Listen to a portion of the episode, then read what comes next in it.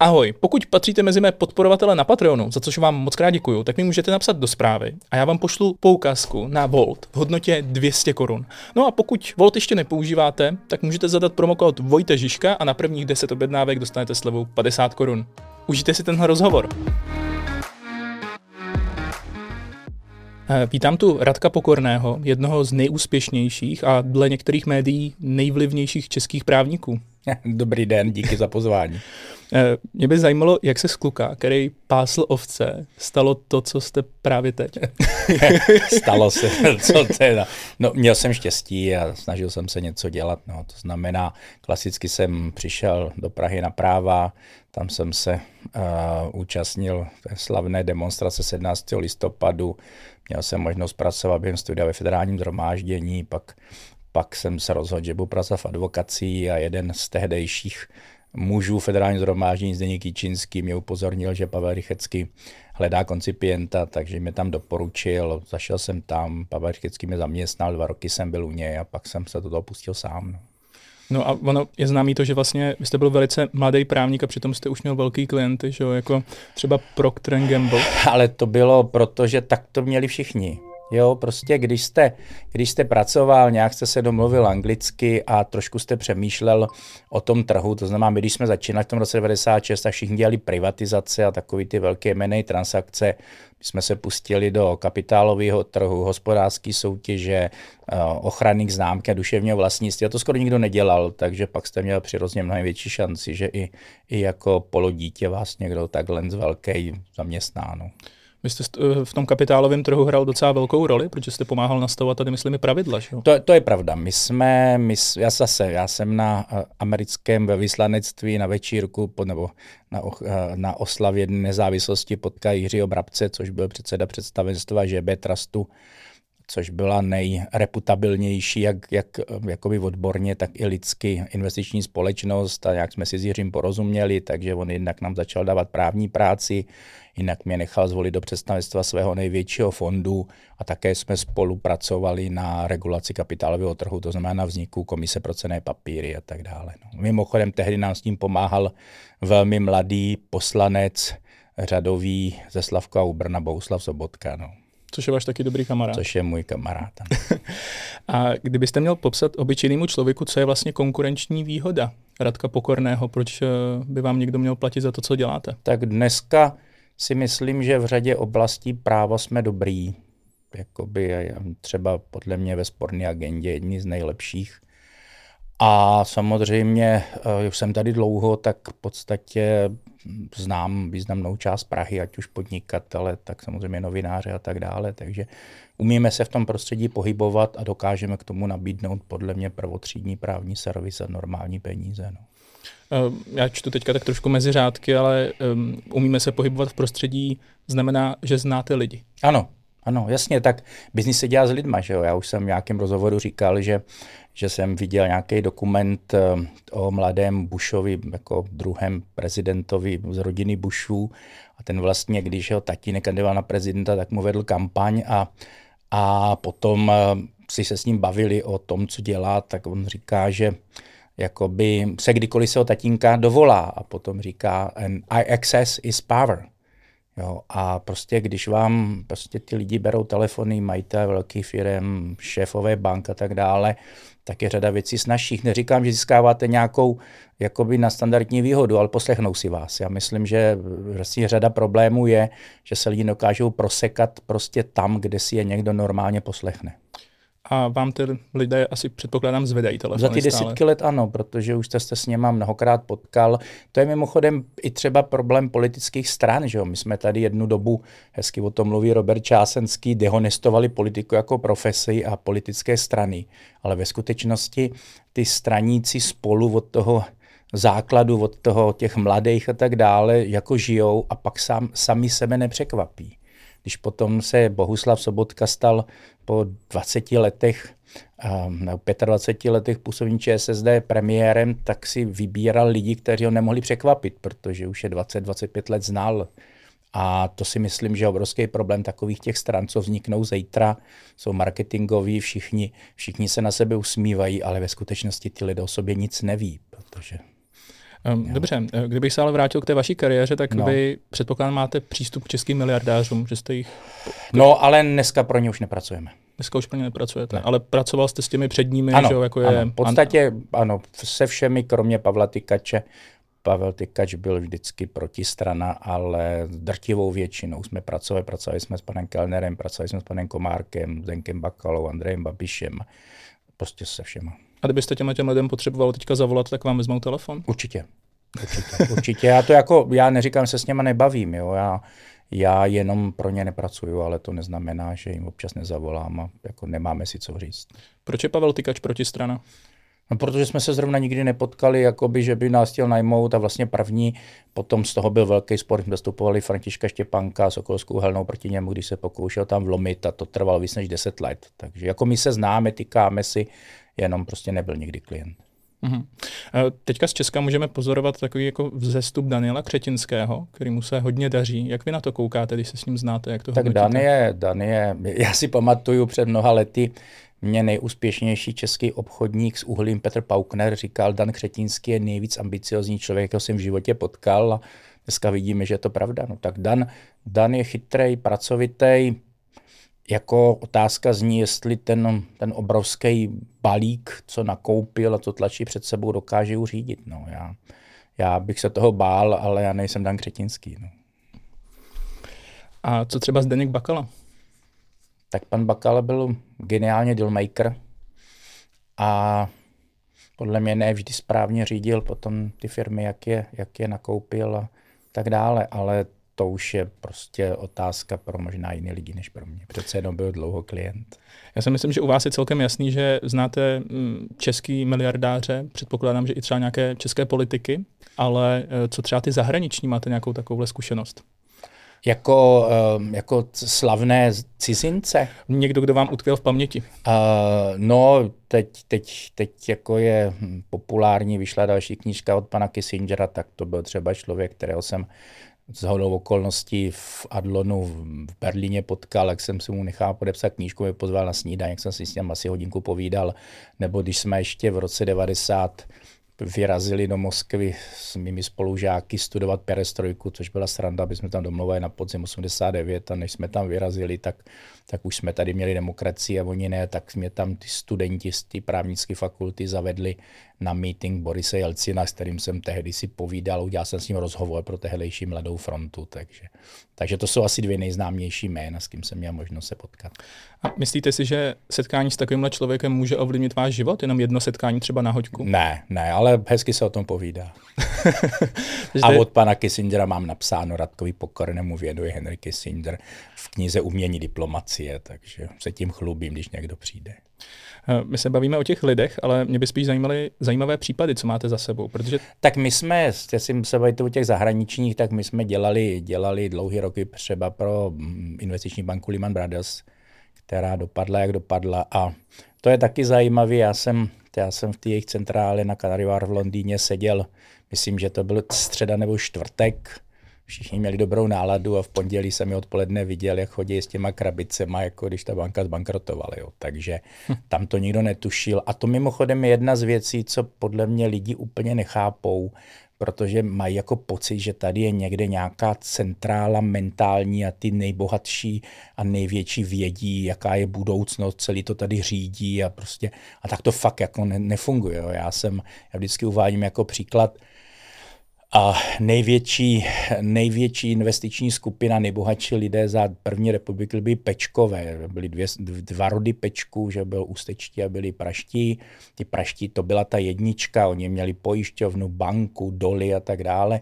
Když se Hitler stal Hitler stal kancléřem, tak docela rozumně začali vyprodávat ty majetky a postupně jako to zavírat a jediné, co jim zbylo, byly doly. Myslím, to bylo SDčko nebo Mostecká, jedna z těch dvou. A o to stal strašně pan vrchní ředitel Price, což byla skupina Živnobanka, to byla největší česká finanční skupina, protože většina těch finančních skupin úspěšných byli Židi nebo Němci, tam jako čeští Čechů bylo minimum.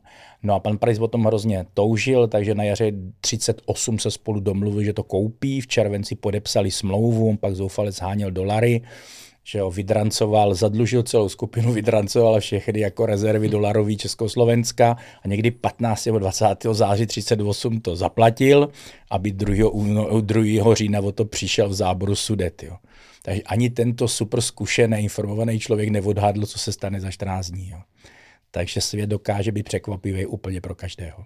Takže takový ty konspirační teorie, že svět řídí nějaká skupina vyvolených. Úplný blbosti. To jsou jako úplný pitomosti. Jo? Prostě jako to není možný. To ne, tak to nefunguje ani v diktaturách opravdu jako tuhých, na to v demokracii. To tak prostě není strašně moc věcí se děje náhodou. A prostě já když tady vidím třeba to blbnutí jako kolem pana ministra Blaška, nějakou jako představu, že Blažek někde domluvil, aby nebyli z hradu nebo z Agrofertu pro následování, to jsou prý blbosti, že jo? tak to vůbec nefunguje. Já nevím, jak by si paní Bradáčová nechala domlouvat od ministra Blaška, aby něco nestíhala.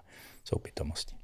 Ale vás eh, lidé z hradu, myslím tím uh, no pana uh, Mináře a Nejedlého, tak vás moc nemají rádi, ne? No, ne- nemají, tak on mě nemá jak Miloš Zeman, ale za na druhé straně, uh, on mě v roce 93, on bydlel na Výtoni, tam měl gasonku a tam je dole hospoda u tří bojovníků, to je tam do dneška tak mě tam pozval tehdy na pivo a říkal mi, dej se ke mně, udělám z tebe ministra. Já jsem mu říkal, že on byl můj poslanec ve federálním zhromáždění, jsme se znali dobře.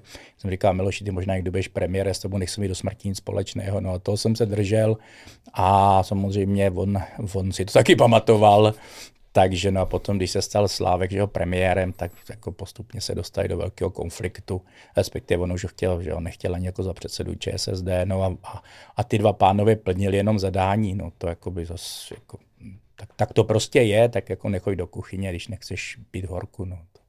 Mě to nějak vždycky nedojímalo, proto mě takový ty příběh, někdo s někým potká, připadají směšný, to prostě líze furt potkávají. To ještě nic neznamená, důležité je, co dělají. Vy jste ještě říkal, že Miloš Zeman vám celou dobu škodil. Jak vám škodil?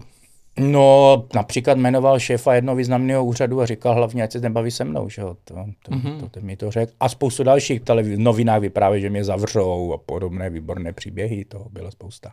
Měl jste někdy strach, že byste mohl mít třeba nějaký problémy se zákonem? O, jo a ne, jakoby. Eh, já jsem, já vím, že žiju 30 let, tak já jsem válčil s Vítem Bartou, ve své době s Michalem Haškem a Jadou Tvrdíkem, s Babišem, takže já jsem desítky let žil tak, že jsem si myslel, že to mám neprůstřelný, to znamená, jako věděl jsem, že když mě kdo něco ušije, tak se můžu jakoby s čistým svědomím bránit, ale jakoby, jako zvyknete si, jo, to prostě, znovu opakuju, jako každý si to může zabalit a druhý den prostě zůstat na chalupě, kdo, kdo jakoby to neudělá, má proto nějaké důvody a musí, musí snést všechno, co to přináší. Vy jste tady zmiňoval tu kauzu Lehman Brothers, že jste no. vlastně pro ně pracoval, ale no. to, co mě ještě zaujalo, že jste zastupoval český McDonald proti KFC, myslím, že byla... to jo, ano, to je, ale to bylo vedený, to bylo způsobené tím, že my jsme jedna z našich specializací, já jsem kdysi tady spolu zakládal pro reklamu, do dneška dělám prezidenta, takže my jsme dělali hodně, jak jsme dělali tu soutěžní, soutěžní právo, reklamu a tyhle věci a tohle byl nějaký, to byla nějaký jako bizarní věc, pokud si pamatuju, jedna z těch firm, co byla naším klientem, začala vydávat slevový kupony a ta druhá je začala přijímat nebo něco takového to bylo. Že? Takže my jsme to mm-hmm. postavili jako nekalou soutěž a myslím, že jsme tehdy úspěšně to před běžkem zastavili a že to dopadlo dobře. No. Jo, takový, takový klientů jsme měli spoustu. No. a co třeba zastupování ČSOB versus Mrázek?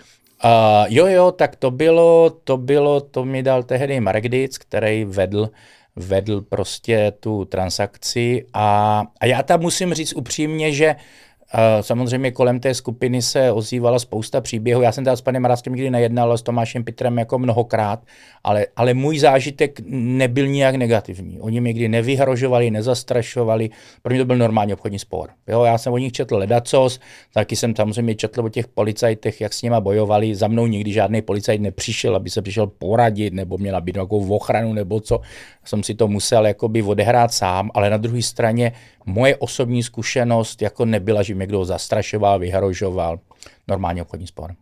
No mě ještě právě zaujalo to, co jste říkal o Andrejovi Babišovi, protože vy jste pracoval, nebo byl, váš klient byl Agrofert, že ano. 13 let. Ano. A že on o vás jako veřejně říká špatné věci, ale nikdy vám to neřekl Jen do očí, ale hlavně mě nikdy neškodil. Jo? Oni tady, tady se hodně psalo, jak zaklekávali a Bůh ví, co zneužívali. Já jsem nikdy neměl pocit, že by mě posílal finanční úřad, nebo že by v tom jediném klientovi, který já mám, mám něco společného se státem, že jo, což je Čes, že by nějak tlačil, aby mě vyhodili nebo tak. Jo. Já, to jsem nezažil. Já musím říct, na rozdíl od Hradu, který mi škodil jako i tímto směrem, tak uh, prostě Andrej Babiš jako občas jako vypraje různý pitomosti, ale neudělal, aspoň nikdy jsem se nedozvěděl, a člověk se to většinou dozví, že, jo, že byl nějaký křivý krok jako v podpalubí vůči mě. Nikdy. To zase jako z tohoto hlediska jsem to vždycky bral jako takový škádlení a, a v podstatě jsem se tomu smál. A kdybych tady měl na rozhovoru Andreje Babiše, tak bych chtěl hrozně moc upřímnou odpověď na to, co ho vlastně motivuje v životě, že dělá to, co dělá. Myslíte, že mu vidíte? Já si myslím, že když vám to bude připadat, jako dneska si myslím, že ho hlavně baví jako kontakty s těma světovými politikama, protože on jako podle mě věří, že jako třeba má na něco vliv. Ale podle mě, když začínal, on chtěl fakt páchat dobro. Jo. To, že, to, že jako současně by všichni měli být hodně na Agrofert, to je normální. A tyto lidi chtějí všichni. Jo, prostě všichni jsou výjimeční. Jakoby, jakoby, a to oni si, oni si jako nemyslejí, že si můžete dovolit jakoby, hm, jejich jako velké firmě něco nedat. Ale Babiš podle mě jakým okamžiku nabil pocitu, že je už tak strašně chytrej, že dokáže ten stát jako změnit. A ono to, ono, když stojíte mimo tu politiku, tak ono to vypadá všechno strašně snadno. Hm. Jakoby zreformovat ten stát, když si tady spolu sedneme, tak napíšeme za pět hodin jako geniální program Singapuru propojenýho, já nevím s čím. Jo. Problém je v tom, když to pak máte začít jakoby realizovat. To je problém. A prosadit ty věci je strašný problém a na to musíte být jako profesionální politika, každý kousek, kde to postrčíte, tak je vlastně strašný úspěch. No. Myslíte, že jste se podílel někde v minulosti na tom, jaká třeba legislativa tady vznikla, že jste někomu radil? Hmm, minimálně minimálně. Jakoby já, já prostě, to je docela obtížná práce a na to, znovu říkám, na to jsou parlamentní lobby firmy, já jednu znám, takže vždycky, když někdo s něčím přišel, jak jsem to tam jako kopnul, protože to není o tom, rozumíte, jako legislativu neprosadíte, že se znáte s premiérem. To je úplně směšný. To vám prostě někde na té cestě zahyne v legislativní radě vládě, na vládě, v parlamentu, v nějakém výboru. Tak vůbec to nefunguje. To je jedna z velkých domněnek jakoby, když se znáte s premiérem, jak je fajn, že, že vám zvedne telefon, řekne vám, kde je pravda v nějaké věci. Jako máte ty informace, access is power, jo. ale rozhodně jakoby nic zásadního neprosadíte. A další věc je, ty skutečně vlivný, nejsou žádný pobíhači po Praze, ale ty sedí v sekretariátech těch špičkových politiků, že jo, šéfové kabinetů, že jo, to jsou ty lidé, kteří a ty ne, nemají z 95% žádný obchodní zájem. Ty mají jenom na ty věc nějaký názor a ten jako si, si ho užívají tu, tu derivovanou moc od toho politika, který mu sedějí u dveří.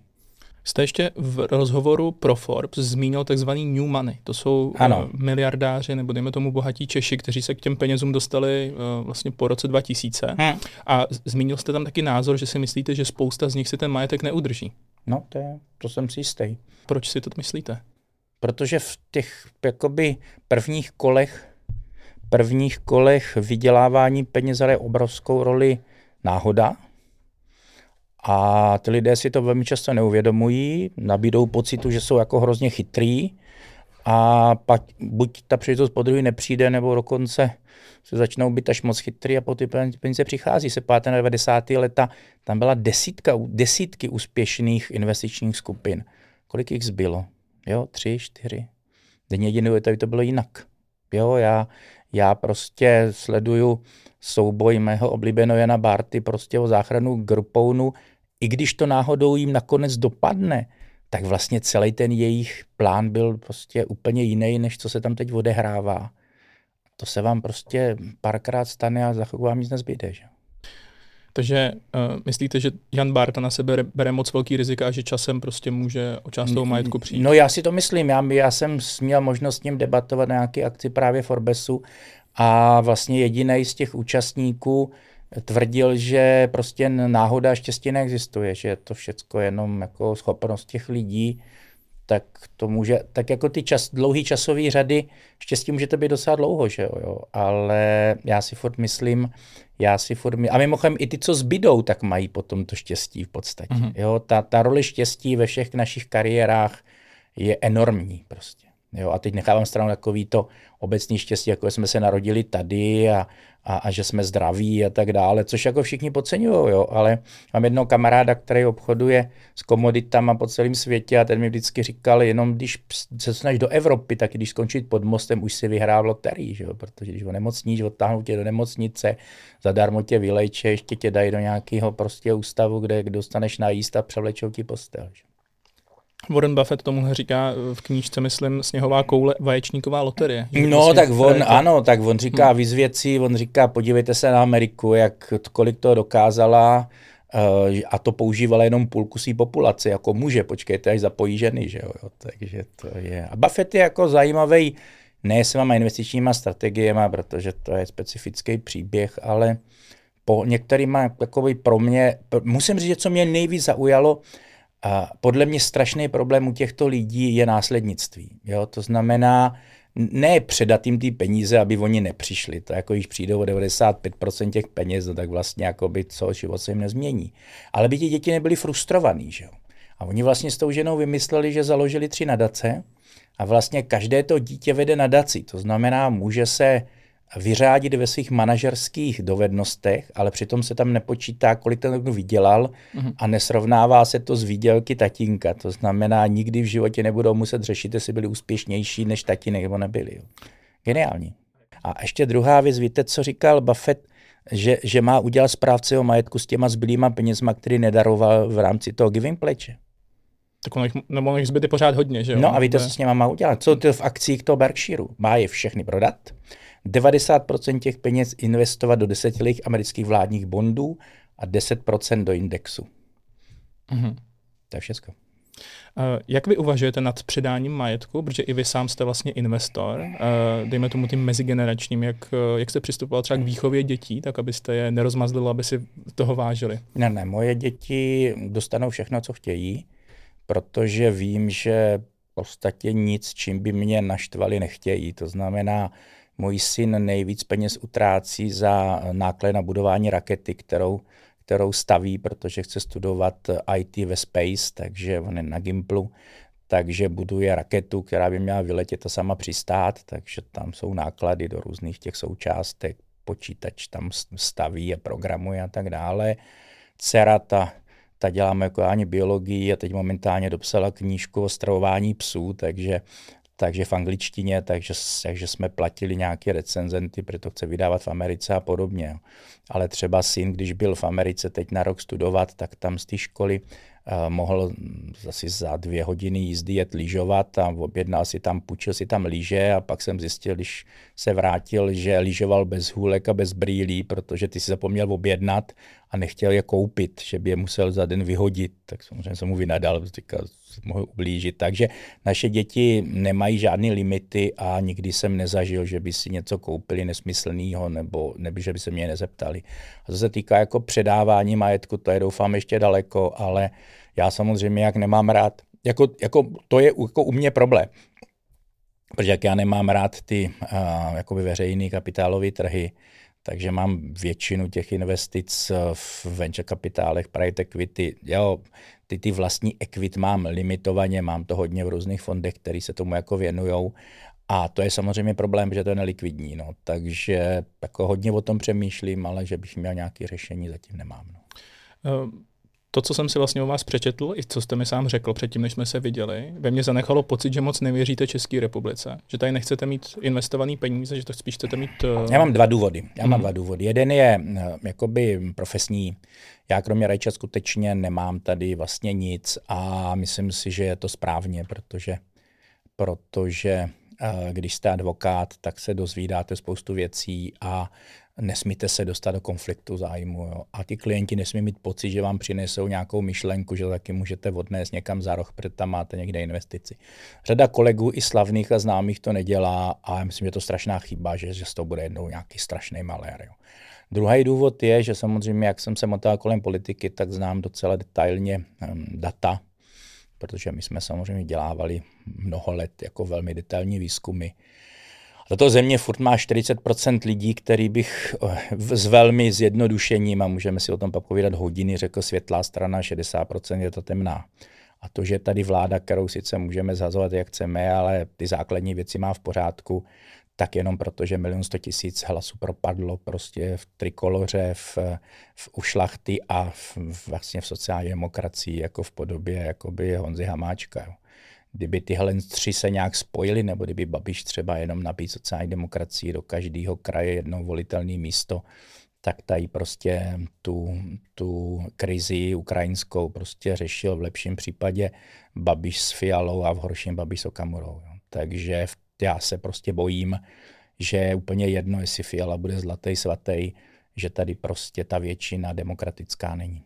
Aspoň mě to z těch dat tak vyplývá a když jsem se bavil s lidmi, co dělali pro pana prezidenta, tak mi říkali, že to jim zdat vyplývá stejně. Konečně pan prezident nebyl zvolen jakoby jak bych to řekl, demokratickou většinou, ale taky tam byl podstatný balík hlasů lidí, pro který už byl Babiš, ta, ten establishment, a oni hledali někoho nového, nového spasitele.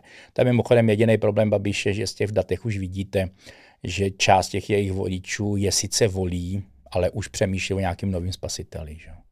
Takže vy máte vlastně ne pocit, ale je to fakt, že směřujeme spíš na východ nebo ne tím úplně správným směrem. Ano, a to je další problém. Vezměte si uh, takový ty základní společenské hodnoty, jo, jako je gender, jako je ekologie, jo, všechny tyhle věci, my máme ty hodnoty východní.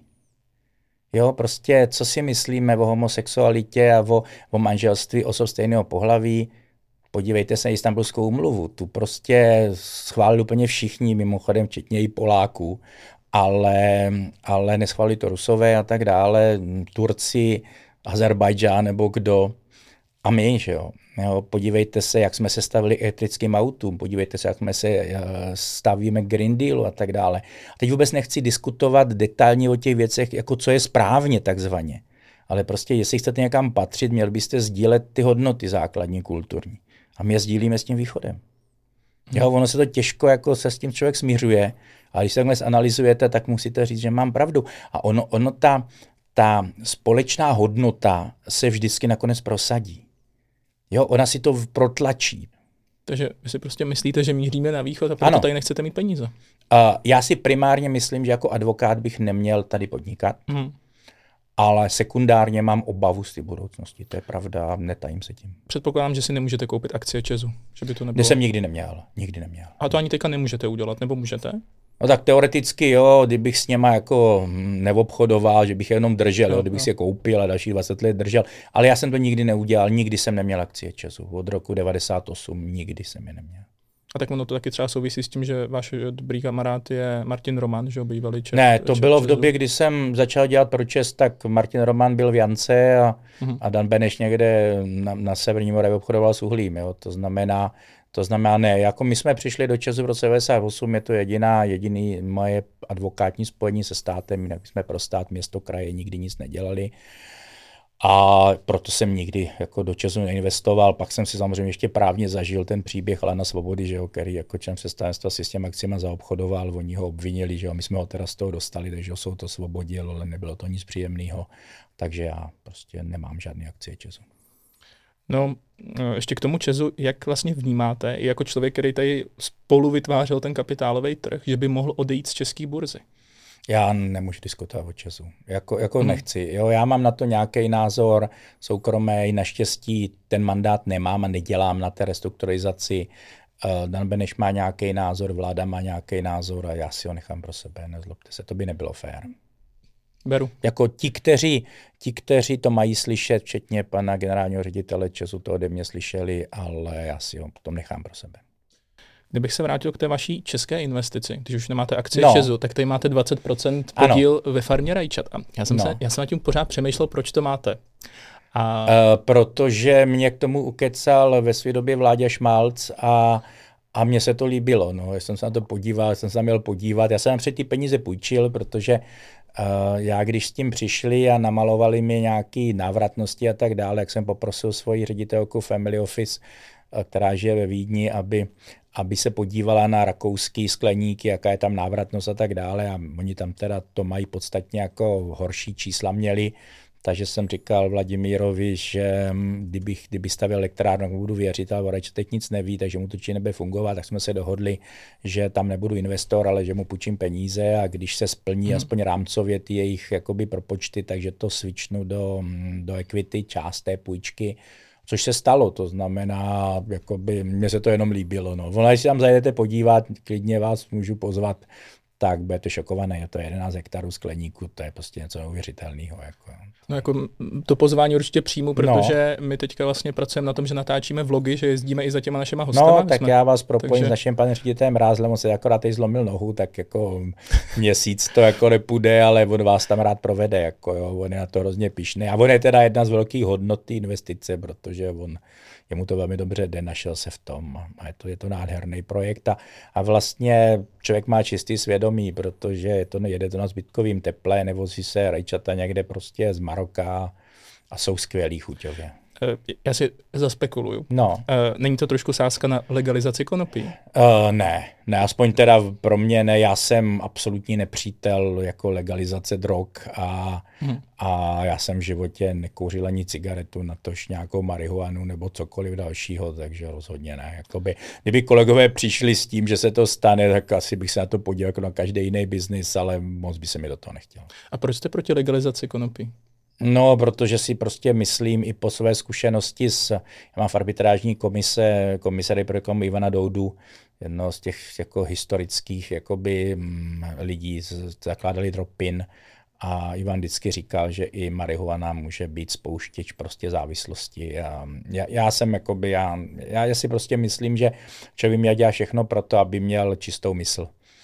Jo, já, jsem, já mám velkou sbírku Bordeaux, přesto mě nenajdete opilýho a podle mě nikdo opilýho nikdy neviděl. Popil jsem se asi v 18 po maturitě a to bylo poprvé naposled. Jo. Hmm. Já prostě chci mít v každém okamžiku nad sebou kontrolu a ne, já nepotřebuju prostě cokoliv, co by mě mělo zlepšovat náladu. Jako, jako.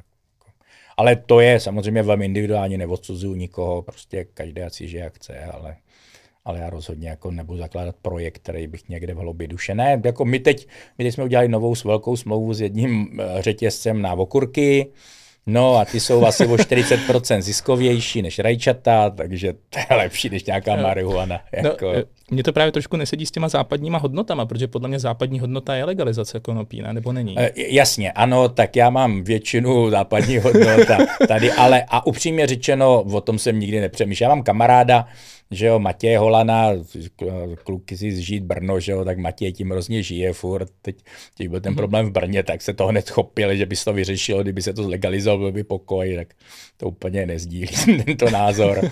ale, ale tohle si uznávám jako věc k debatě. Jo. Asi ta marihuana není o nic horší než alkohol, ale já neuznávám ani, že se lidi opíjejí, nebo já, já mám rád víno, myslím si, že ve, jako v těch velkých vínech je, jsou tisíce let jako kulturní tradice a že je to vlastně hrozně fajn, ta kultura kolem toho ale neuznávám, aby se lidi opíjeli. A když jsem byl občas někam jezdil na, s klukama na pár, jako, tak jsem většinou bydlel někde jinde než voní, protože v noci měli tendenci různě křičet a tak. To já nemám rád. Jako, já jsem tam jako, jako docela usazený. A s těma vínama slyším trošku Mirka Motylka. Jo, tak jako Mirek byl jeden z těch organizátorů, s kterým jsem strávil pár výletů do Bordeaux, do Burgundy. On on jako je detailista, takže to bylo pár pěkných výletů. Ale, ale třeba u Mirka to bylo tak, že Mirek už mě znal, takže mě pak ubytoval vždycky někde dál od nich ostatních. Mhm. Když už jsme u Miroslava Motylka, že, noviná, mhm. novináře, tak mě by zajímal váš názor na mediální domy, protože vy jste pomáhal Zdenku Bakalovi kupovat ekonomii. A, to je pravda, ano. Kupovali jsme ekonomii a já jsem pak seděl v dozorčí radě nějakou dobu a dělali jsme s Kamilem Čermákem nějakou restrukturalizaci. Uh, dívejte, já mu jako velmi krátce, uh, podle mě tady téměř nejsou mediální manažeři, jakoby, nebo před těma deseti. Já jsem eh, dokonce půjčil nějaký peníze historicky Michalovi Klímovi, když provozoval dotyk. To pak koupila Penta, ten dluh zaplatila, tak jsem na tom ani nic neprodělal. Ale uh, jako, já, my jsme nebyli schopni najít pořádného, jako, když nechám Michala, uh, jako mediálního manažera. No, a to si myslím, že definuje ten trh jakoby takovej. No. A budoucnost mediálních domů vidíte jak? Mm, jo, to je jako dobrá otázka. Jo. Já jako komunikace bude vždycky důležitá, ale jak to budou schopni ekonomicky zvládnout, nevím. No, tak jako nějaký model zvládl seznam, to asi jako asi funguje jakoby dobře. Zase to vypadá, že to jako vždycky, že tady v tomto digitálním světě ten první bere všechno, na ty ostatní zbydou jenom drobky. No a pak jsou to samozřejmě projekty, jako je váš, že jo, a tak dále, tohoto jakoby typu, to znamená, jak má Mirek Motyl a tak dále. Tam si myslím, že v delším horizontu to bude o pravdivosti. Jo, já mám pocit, že řada těch projektů má v pozadí nepřiznané všelijaké investory nebo takové jako podporovatele, a to si myslím, že po nějaké době těm posluchačům, čtenářům dojde a dehonestuje to celou tu industrii. No. Takže tam si myslím, že si jako udržet nezávislost, což samozřejmě chápu vzhledem, vzhledem ke snaze zase přežít, že je docela složitý. No. Kdo nebude schopen se uživit předplatným a čtenářem a bude muset hodně hrát na reklamě nebo nedej bože na nějakých skrytých investorech. Já si pamatuju, když Ištván Lek rozjel českou pozici, tak já jsem byl jeden z těch blbců, co mu tam dával inzerci a tak dále. Pak jsem zjistil, že tam měl vzadu Babiše, takže to, to mě tehdy strašně naštvalo a vlastně to byl začátek konec konce naší komunikace. No a pak se z něho stalo, co se z něho stalo. Že? Já pořád spíš směřuju k tomu, protože vy jste viděl, v jakém to bylo tenkrát stavu, třeba ta ekonomie a jde mi o Já to, vím, ale, aktuál, ale tam ani, ani v dobách, jakoby, kdy já jsem tam působil, vlastně nikdo nechtěl pochopit, že, že musíte mít 10% úředníků a 90% novinářů a bylo to tam skoro naopak. Jo. To znamená, já si myslím, že v těch médiích, těch speciálně v těch manažerských pozicích furt působí strašně moc lidí, kteří tam byli v době té velké slávy, kdy prostě peníze nebyly problém a že vlastně jakoby um, nepochopili, že se doba změnila a podle mě ten biznis jim ukusují lidi, jako jste vy a, a vlastně končí to tím, že oni, oni uh, nedávají dost peníze těm redakcím na ten obsah, že jo, pak je velmi těžký brát vážně, co se tam vlastně píše, jak prostě třeba v ekonomice, to už jako až ostuda, co se tam často jakoby píše, že tady máte různý lidi, kteří takzvaně spravují cizí peníze, neviděli nic, ale jsou za hrdiny. Jo, prostě najednou vám to přestává dávat smysl si či to číst, protože vám to nepřinese žádnou hodnotu. Jo. Takže to je jako začarovaný kruh. Hmm. Pojďme se ještě uh, kouknout na vaše investování. No. Protože vy máte uh, advokátní kancelář. Ano. A podle účetní uzávěrky vyděláváte něco kolem 100 milionů korun uh, No, měsíčně. to byly ty, to, ne ročně. Pro, pardon, pardon, ročně. To, to, byly ty, to byly ty roky, dva roky toho covidu, jo. Náš, hmm. jako, jako náš největší roční opravdu asi 250 milionů a standardně se motáme kolem těch 180, 190, když se podíváte jakoby postupně zpátky. Já jsem v tom covidu, že já už jsem tak jako jednu dobu uvažoval, že odejdu, takže když přišel covid, který nás trefil jakoby velkým způsobem, protože protože my máme hodně sporné agendy a ty soudy se prostě nekonaly a tak dále, tak jsem byl vlastně hrozně spokojený, protože to vydělávalo dost na to, aby tam byl ještě nějaký zisk aby se všichni měli dobře a nevymýšleli jsme takový ty projekty, že napíšete analýzu, co s covidem, pošlete to všem klientům a všem to vyfakturujete, půlka vám to zaplatí rovnou, druhou pokud se hádáte a tak dále. Jsme vlastně ten výpadek těch příjmů v těch, v těch litigacích jsme jakoby nedoháněli ničím jiným. No. Takže teď samozřejmě my jsme potom ten první rok po covidu, což bylo loni, jsme poskočili asi o 50 milionů ale letos to bude ještě výš. Jo. Takže tam si vezmete nějakou hodinovou sazbu, vynásobíte to počtem lidí a ono to snadně vychází. Takže myslím, že letos budeme mít něco pod 200 milionů. Uh, super, to každopádně no, gratuluju. To je... Tak to není v gratulaci, my tak máme furt. Jakoby to. Tak v tom případě gratuluju, když to máte takhle furt, to je ještě dvoj, dvojnásobná no. gratulace, ale no. spíš mi jde o to, co děláte vlastně se svýma penězma, protože vy jste řekl, uh, akcie uh, si v Čechách nekupuju. Já vám, ano, to vám jako můžu popsat velmi dobře. Já, já opravdu věřím tomu, že um, jako ševče držte svého kopita. Takže jsem jakoby velmi dlouho prostě měl nějaký základní fixing produkty, pak jsem se trošku víc věnoval těm fixed incomeům a přemýšlel a snažil jsem se pochopit, jak funguje funguje svět speciálně větše kapitálových um, fondů a, a, a, a právě equity a celého tohohle. Jestli vám do toho můžu skočit, no. ten fixed income, myslíte nějaké kvalifikované směnky, fondy? Dluhop... Nebo... Ne, ne, ne, já jsem, já jsem třeba docela hodně peněz půjčoval Pentě a prostě tam jsem viděl, že jo, Marka znám dlouho, ještě když tam byl Maťo Kušík, tak ho znám dlouho. Prostě dával jsem peníze do skupin, který znám a věděl jsem, že je tam velká pravděpodobnost, že mi zase vrátí s tím odpovídajícím úrokem a snažil jsem se jako studovat, cestovat, hodně číst. No a v roce 2016 jsem vlastně se dohodl s prvníma například lokálníma, s Vůdama a s tehdejším Enernem Petr Šmída, Pavel Mucha, Udělal jsem s něma první věci, s Honzou Sikoro asi čtyři věci a s Enernem jsem vlastně šel do, do jednoho fondu, pak do druhého fondu a dělám s něma některé kofinancování, když prostě oni upisují další měsíční kolo a něco tam přeteče, třeba dog planner nebo něco takového, hmm. tak tam jakoby, tak jako dám to. No a pak, až jsem udělal toto, jak jsem začal, začal prostě rozvíjet ty zahraniční kontakty a postupně jsem začal prostě to investovat do zahraničí a a budovat si tam ty vztahy. Musíte si to v oběd odpracovat, je to jakoby, pak jsem se domluvil s jednou paní, která pracovala v Gutmenech a předtím v Límanech a vlastně ona odešla a ještě s jedněma svýma má dva klienty a prostě vede mi family office, takže to procesuje, sedí ve Vídni a tak to postupně rozvíjíme. No. no a abych si to měl představit, nebo abych to nějak přiblížil divákům, posluchačům, tak no. vy máte volné peníze, máte člověka, který rozumí uh, eh, VC a ten vám schání nějaký... Ne, ne, ne. Uh, t, jakoby klasický způsob, jak já najdu další investici, já jsem třeba uh, si historicky analyzoval Azii, díval jsem se, v které zemi je pokles porodnosti, v které je nárůst porodnosti, že jo, to se málo ví, ale tady to vyděšení z té Číny, teď jako všichni vidí, že Čína má problémy, no Čína má takový problémy, že teď má 1,3 miliardy obyvatel, na konci století bude mít 650, to znamená, tam má před sebou šílený problémy. Ještě hůř je na tom Japonsko nebo Jižní Korea, že jo? ale třeba Větnam je na tom dobře.